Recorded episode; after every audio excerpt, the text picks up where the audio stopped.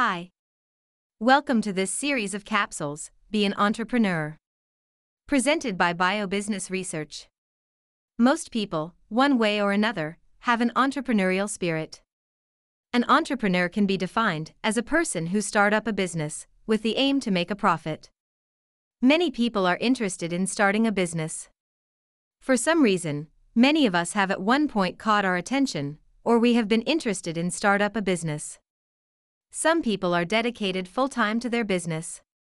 Others are interested to establish a small business as something extra to their day-to-day, either as a hobby or already have a full-time job and want to obtain an extra income. Other people simply just want to do something different, meet people, satisfy their entrepreneurial spirit, develop skills, obtain knowledge, et cetera. Reasons, needs and interests are diverse. Entrepreneurs are in. Whether it is selling clothes, health and beauty products, face masks, food, services, anyway, there is a wide range of options. Whatever your motivation is, you need people to know about your business, your products, or services.